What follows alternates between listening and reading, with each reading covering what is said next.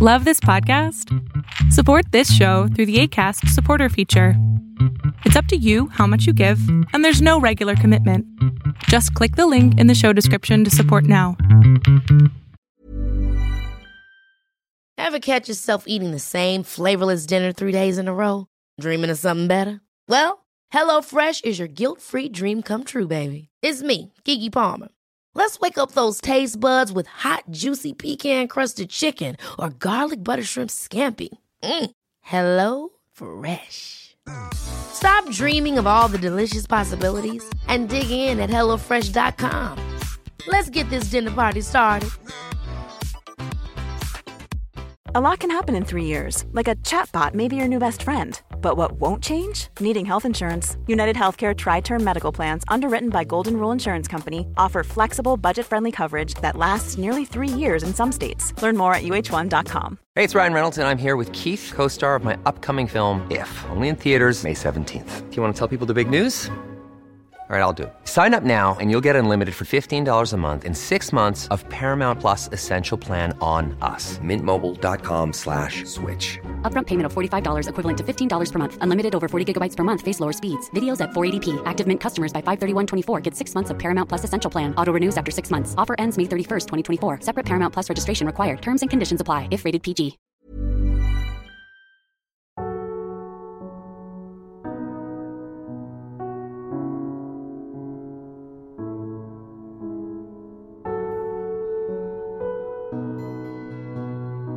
Welcome to the Serial Killer Podcast, the podcast dedicated to serial killers. Who they were, what they did, and how. Episode 163. I am your Norwegian host, Thomas Roseland Viborg Thu. At the time of this episode's publishing, we have just entered the new year of 2022 AD. Kind of feels like we are living in a science fiction film, doesn't it? Saying 2022 as our current year is strange. Anyway, a sincere Happy New Year from me, your humble host, to you, my very dear listeners. As I mentioned in the last episode, I have been working on a brand new series for the Serial Killer podcast. It is a series I have had on hold for a few years, as these kind of cases are exceedingly rare and do not, as they say, grow on trees. I am talking of one of our serial killer superstars. On this show, I have covered most of the darkest stars out there Ted Bundy, Dennis Rader, aka BTK, The Zodiac, Robert Hansen, Dennis Nilsen, David Berkowitz, aka Son of Sam, Aileen Wuornos, Pedro Lopez, John Wayne Gacy, Peter Sutcliffe, aka the Yorkshire Ripper, Jeffrey Dahmer, and of course, Jack the Ripper himself. However, several more of the most infamous killers remain, and one of those black holes of depravity stands out in particular Gary Ridgway. More commonly known as the Green River Killer. For a long time, he held the North American record as its most prolific serial killer. Only recently has he been eclipsed by Samuel Little, the choke and stroke killer. Mr. Little and Ridgway's stories are quite different, however. And while I intend to, of course, cover Little's crimes in a separate series, I do find the story of the Riverman to be more fascinating, especially considering Ted Bundy himself helped to solve his identity. Tonight, we begin our sojourn into the abyss. We travel along a river Styx of sorts, although our river is real and has a name the Green River. Enjoy. As always, I want to publicly thank my elite TSK Producers Club. Their names are Amy, Boo, Brenda, Cassandra, Christy, Cody, Colleen, Connor, Corbin, Craig, Fawn, James G, James H, James S, Jared, Jennifer, Johnny, Juliet, Caitlin, Kathy, Kevin, Kylie, Libby, Lisa, Lisbeth, Marilyn, Meow, Nick, Operation Brownie Pockets, Reed, Russell, Sabina, Scortnia, Scott, Shauna, Sputnik the Radio, Tim, Tony, Trent, Vanessa, and Val. You are the backbone of the Serial Killer podcast, and without you, there would be no show. You have my deepest gratitude. Thank you. I am forever grateful for my elite TSK Producers Club, and I want to show you that your patronage is not given in vain. All TSK episodes will be available 100% ad free to my TSK Producers Club on patreon.com slash the serial killer podcast. No generic ads, no ad reads, no jingles. I promise. And of course, if you wish to donate $15 a month, that's only $7.50 per episode. You are more than welcome to join the ranks of the TSK Producers Club too. So don't miss out and join now.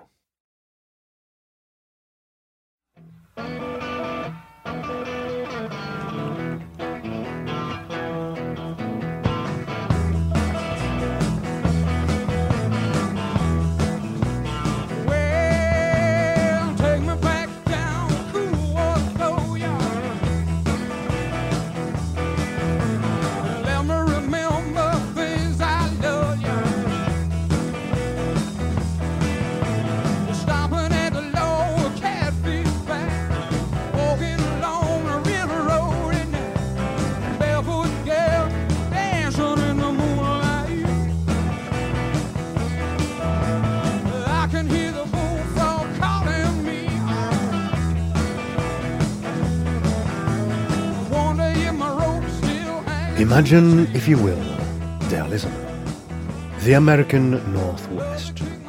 Flowing from the slopes of the Cascade Range south of Interstate 90, runs the Green River for 105 kilometers before meeting the Duwamish River just before the city of Seattle.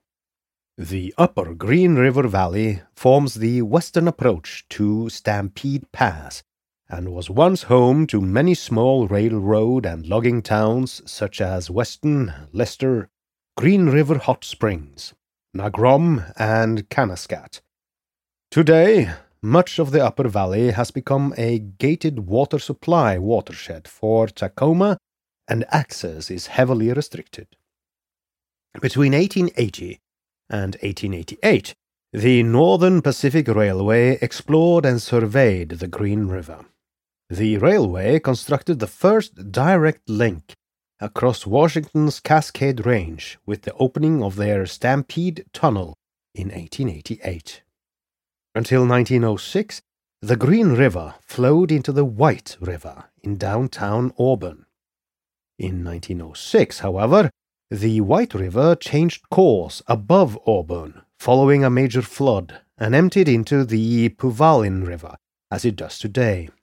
Then, with the opening of the Lake Washington Ship Canal in 1916, the lake's level dropped nearly 9 feet, about 3 meters, and the Black River dried up. From that time forward, the point of the name change from the Green to Duwamish is no longer a confluence of rivers.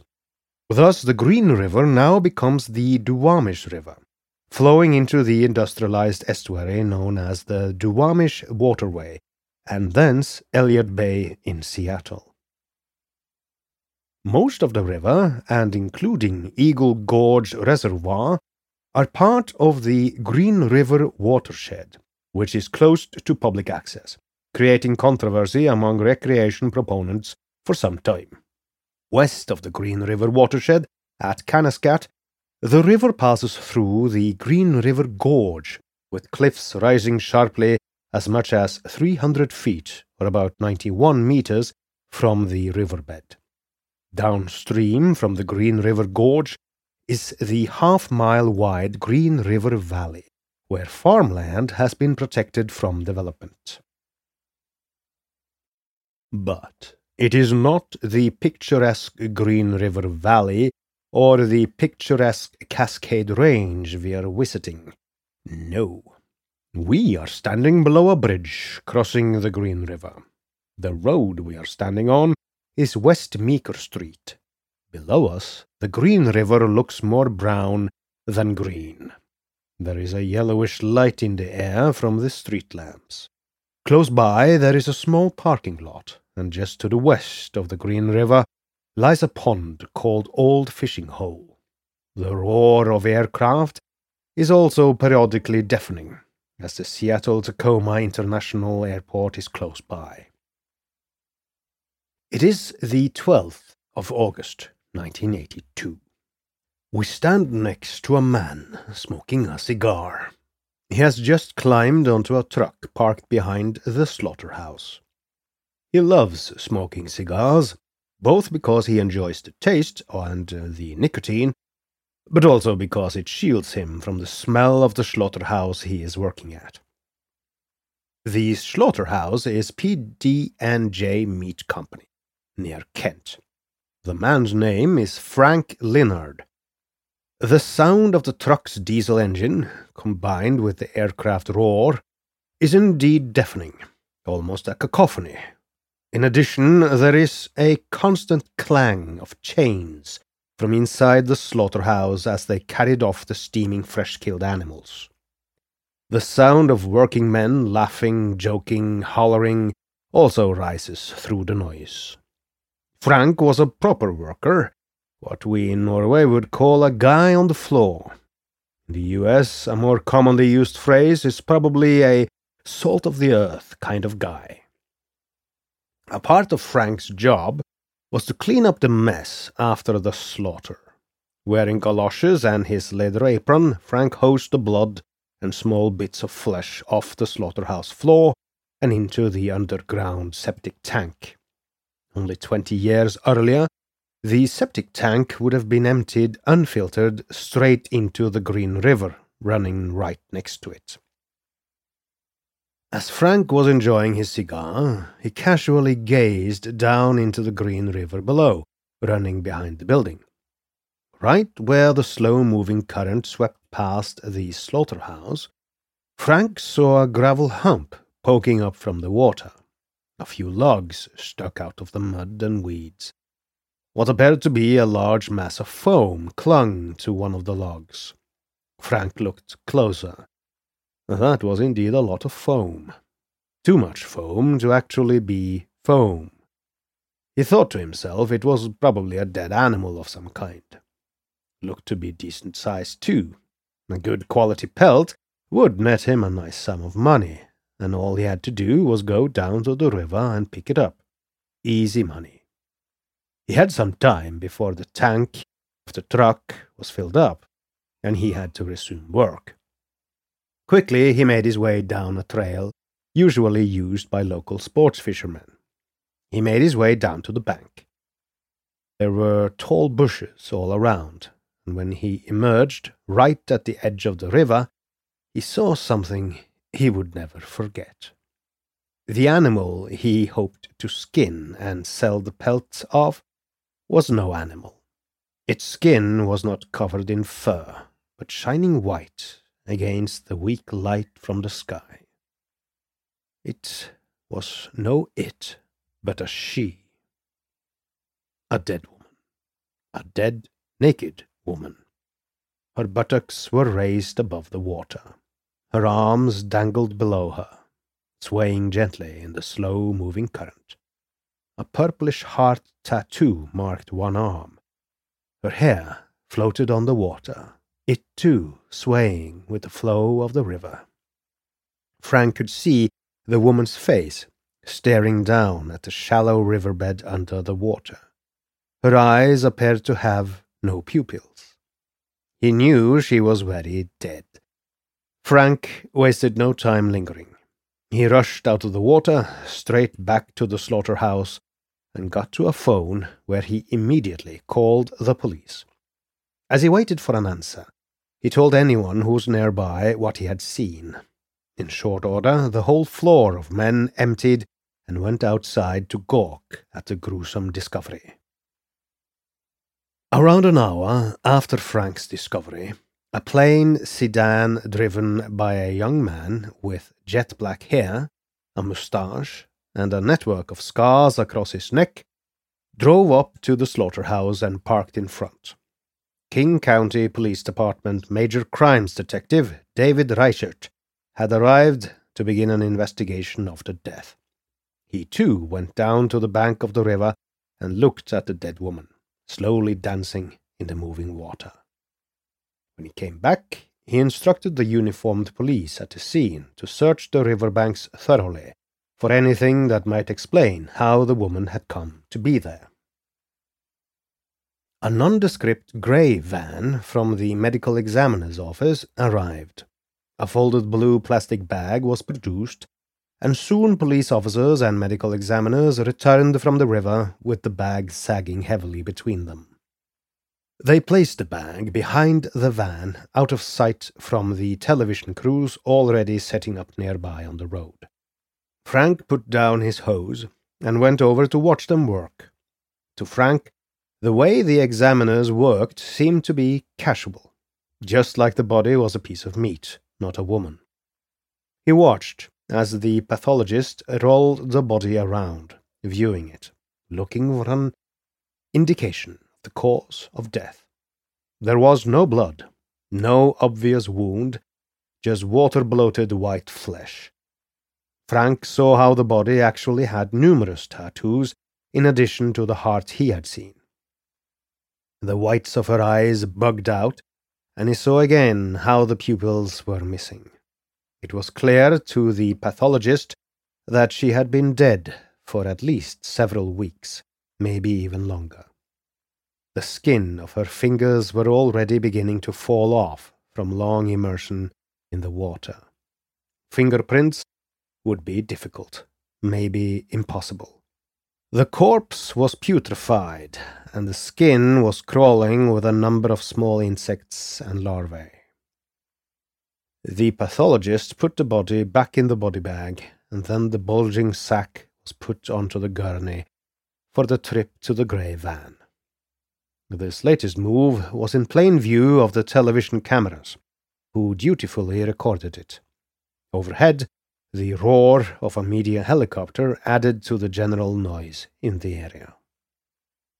Police were by then busy searching up and down the banks of the Green River, looking for the woman's clothes or anything that might suggest how she had met her fate.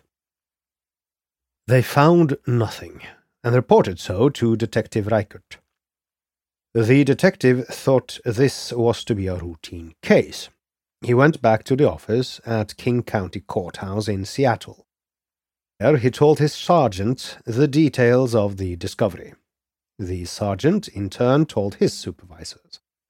After a journey through several links in the chain of command, the case ended up with King County Sheriff Bernard Winckoski. In the meantime, Reichert had sat down at his desk. Around him, other plainclothes detective made phone calls, typed reports, laughed, joked, argued, drank coffee, ate donuts, and got ready to go home. The dead woman in the river caused little comment.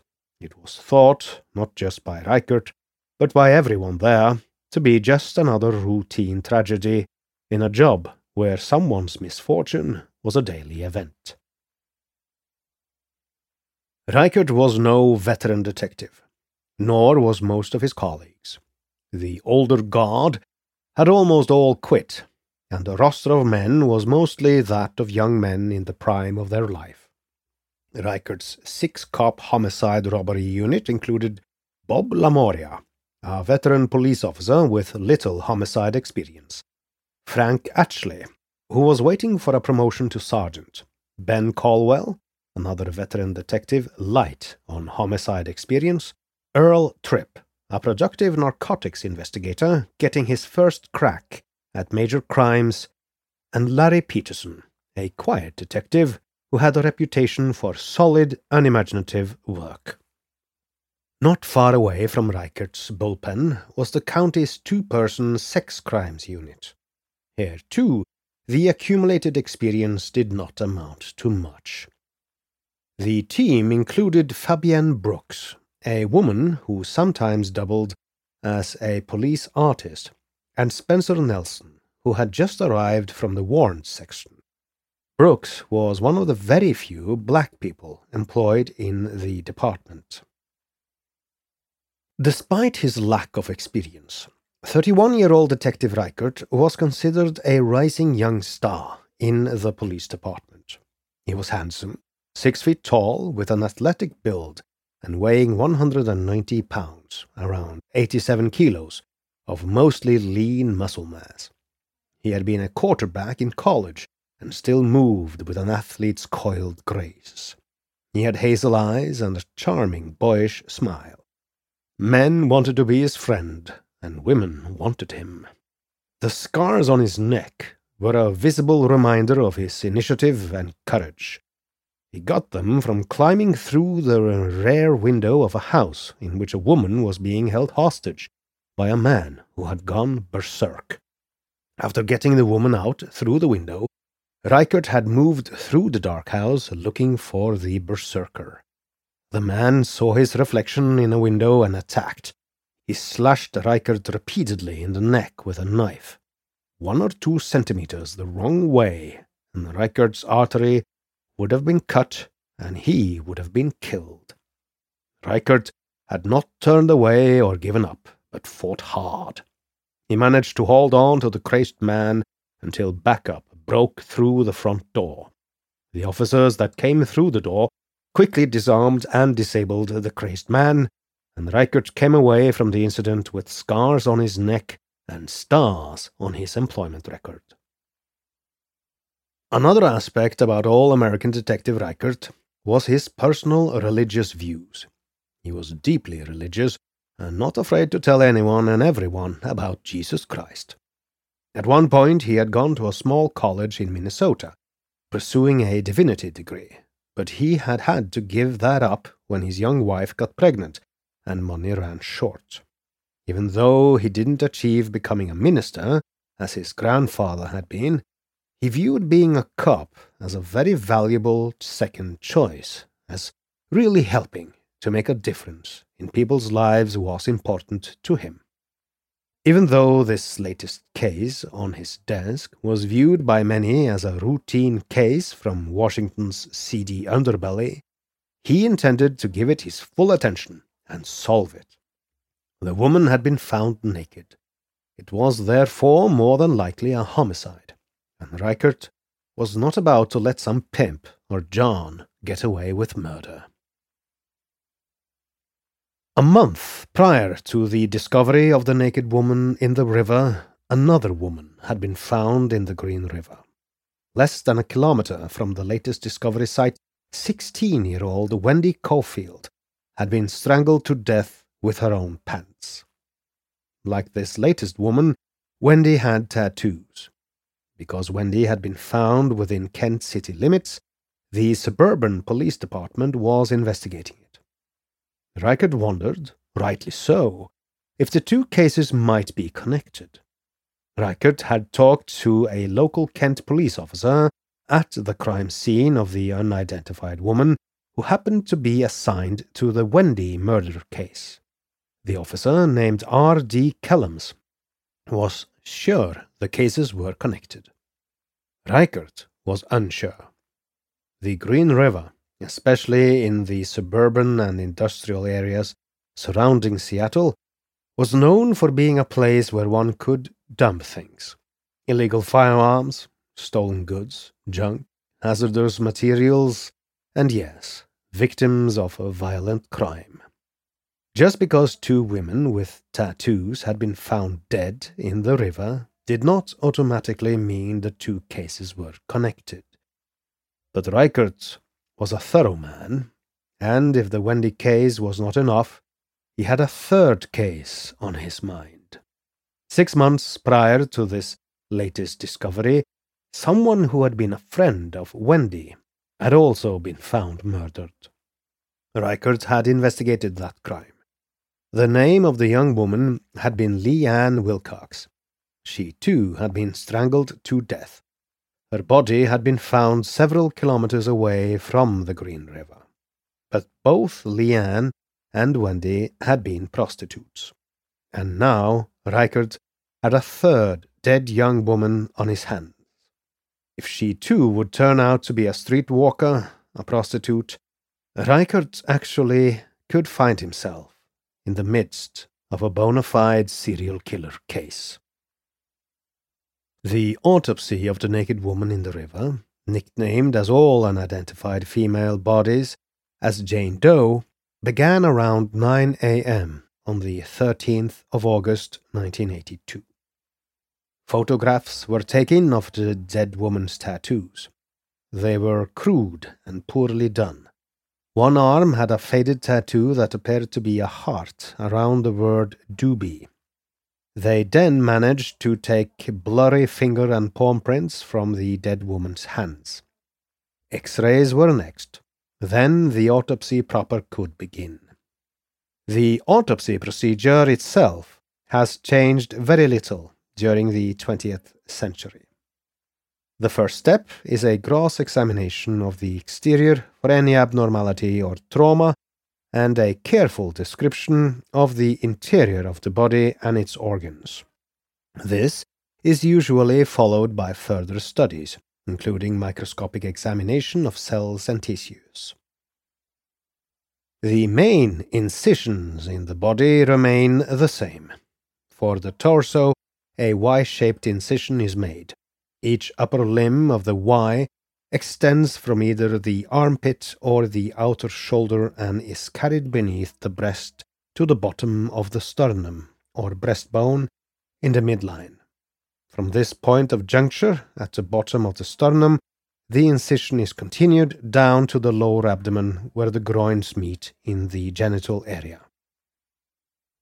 Each organ is removed separately for incision and study. The great vessels to the neck, head, and arms are ligated, tied off, and the organs removed as a unit for dissection. The neck organs are explored in situ only or removed from below. Dissection then proceeds usually from the back, except where findings dictate a variation in the procedure. Usually, groups of organs are removed together so that disturbances in their functional relationships may be determined. After study of the brain in position, it is freed from its attachments and removed. The spinal cord can also be removed. The dissector proceeds to examine the external and cut surface of each organ, its vascular structures, including arteries, lymphatics, facial or fibrous tissue, and nerves. Specimens are taken for culture, chemical analysis, and other studies. Immediately upon completion of the procedure, all of the organs are returned to the body and all incisions carefully sewn. After the body's proper restoration, no unseemly evidence of the autopsy need remain. Teeth were x rayed, fingernails carefully preserved, and hair samples were collected. The body had been in the water for too long to determine with absolute certainty the cause of death, but it was determined that she had died from suffocation, either from drowning or strangulation. Reichert were at the conclusion of the autopsy given a set of photos and prints taken from the corpse. These he returned to the courthouse and gave them to a technician in the department's criminal identification section. Within several hours, the prints and tattoos were tentatively matched to a name. Doe was no longer the naked woman in the river's surname. She had been Deborah Lynn Bonner, 23 years old, a convicted prostitute and occasional striptease dancer who sometimes went by the alias of Pam Peak. Deborah, or Pam as she was sometimes known as on the street, had been arrested for prostitution as late as the 18th of July 1982. Reichert took it upon himself to inform Deborah's next of kin of her passing. On the 14th of August 1982, he drove up to Tacoma to Walter and Shirley Bonner. He informed them of the likelihood of the murder victim being their Deborah, and they were naturally devastated. They informed Reichert that their beloved daughter's nickname was Dub growing up. That explained the doobie tattoo. The parents informed Reichert that their daughter had been reported missing for almost three weeks. This happened to be the same amount of time her body had been in the water, according to the medical examiners. Walter and Shirley told him they knew very well their daughter had been in trouble. Recently, they had put their house up for bond to bail out Dub and her boyfriend, Carl Martin, from jail. The mention of a boyfriend immediately piqued Detective Reichert's interest. In most violent crime against women, it is either the husband or boyfriend who is the perpetrator. To make it even more interesting, Carl Martin was no proper boyfriend, according to Dub's parents. He was a drug dealer and a pimp. After the pair had been bailed out of jail, Dub had disappeared. A couple of weeks later, Carl Martin had appeared at their door, asking if they knew where she was. They did not, but they told Detective Reichert they had a pretty good idea what had happened. Dub had left a note with a Tacoma bartender who knew Walter and Shirley. It said that Carl Martin owed another man several thousand dollars, and this man threatened to murder Dub if Carl Martin did not pay up. This mysterious second man was named Larry Darnell Matthews. He too lived in Tacoma and was affiliated with Carl Martin. Reichert smelled an easy win. Here he had several good leads and a possible suspect with an apparent motive. He genuinely hoped Dub's case was not connected with the other two dead women. His hopes would be short lived. A nightmare was about to unfold. Terror and depravity beyond anything Reichert had seen or heard of in his life. And he was to play protagonist. Hey, I'm Ryan Reynolds. Recently, I asked Mint Mobile's legal team if big wireless companies are allowed to raise prices due to inflation. They said yes. And then when I asked if raising prices technically violates those onerous two year contracts, they said, What the f are you talking about, you insane Hollywood ass? So to recap, we're cutting the price of Mint Unlimited from $30 a month to just $15 a month. Give it a try at mintmobile.com slash switch. $45 upfront for three months plus taxes and fees. Promo for new customers for limited time. Unlimited more than 40 gigabytes per month. Slows. Full terms at mintmobile.com. If you thought the only way to get a more defined jawline with natural looking results was through surgery, think again. Juvederm Volux XC is a non surgical injectable gel filler that improves moderate to severe loss of jawline definition and can help you achieve natural looking results with little downtime. Even better, this improved definition lasts up to one year with optimal treatment. No maintenance required. Improve jawline definition for a smooth, sculpted look with Juvederm Volux XC. For important safety information and to find a licensed specialist, visit juvederm.com. That's J U V E D E R M.com. Not for people with severe allergic reactions, allergies to lidocaine, or the proteins used in Juvederm. Common side effects include injection site redness, swelling, pain, tenderness, firmness, lumps, bumps, bruising, discoloration, or itching. There's a risk of unintentional injection into a blood vessel, which can cause vision abnormalities, blindness, stroke, temporary scabs, or scarring. Talk to a licensed specialist to find out if it's right for you. This episode is sponsored by BetterHelp. We all have our burdens to bear, dear listener, and as a man, I was and am often told to suck it up, keep calm, and carry on. Normally, good advice in many situations. But never talking about what bothers you is not healthy. Therapy is great to get things off your chest, to vent, and best of all, to figure out how to work through whatever's weighing you down. If you're thinking of starting therapy, give BetterHelp a try. It's entirely online, designed to be convenient, flexible, and suited to your schedule. Everyone needs someone to talk to. even psychopaths, even your humble host. Get it off your chest with BetterHelp. Visit betterhelp.com slash serialkiller today to get 10% off your first month. That's betterhelp, H-E-L-P dot com slash serialkiller. And with that, dear listener, we come to the end of part one in the Riverman series. I honestly do not know how long this series will go on for.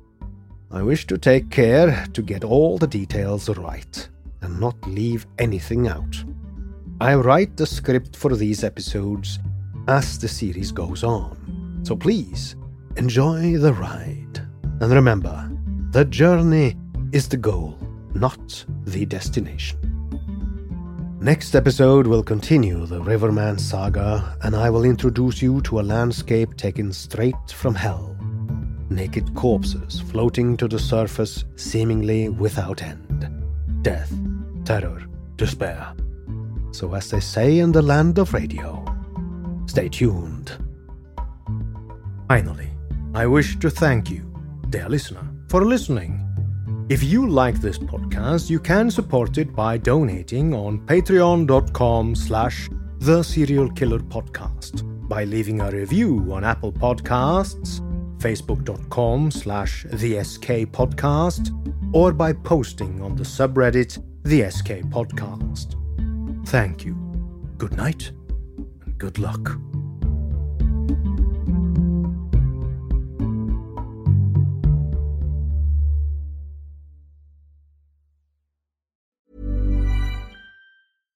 Hi, I'm Daniel, founder of Pretty Litter. Cats and cat owners deserve better than any old fashioned litter. That's why I teamed up with scientists and veterinarians to create Pretty Litter. Its innovative crystal formula has superior odor control and weighs up to 80% less than clay litter. Pretty Litter even monitors health by changing colors to help detect early signs of potential illness. It's the world's smartest kitty litter. Go to prettylitter.com and use code ACAST for 20% off your first order and a free cat toy. Terms and conditions apply. See site for details. Ever catch yourself eating the same flavorless dinner three days in a row? Dreaming of something better? Well, HelloFresh is your guilt-free dream come true, baby. It's me, Keke Palmer. Let's wake up those taste buds with hot, juicy pecan-crusted chicken or garlic butter shrimp scampi. Mm. Hello Fresh. Stop dreaming of all the delicious possibilities and dig in at HelloFresh.com. Let's get this dinner party started.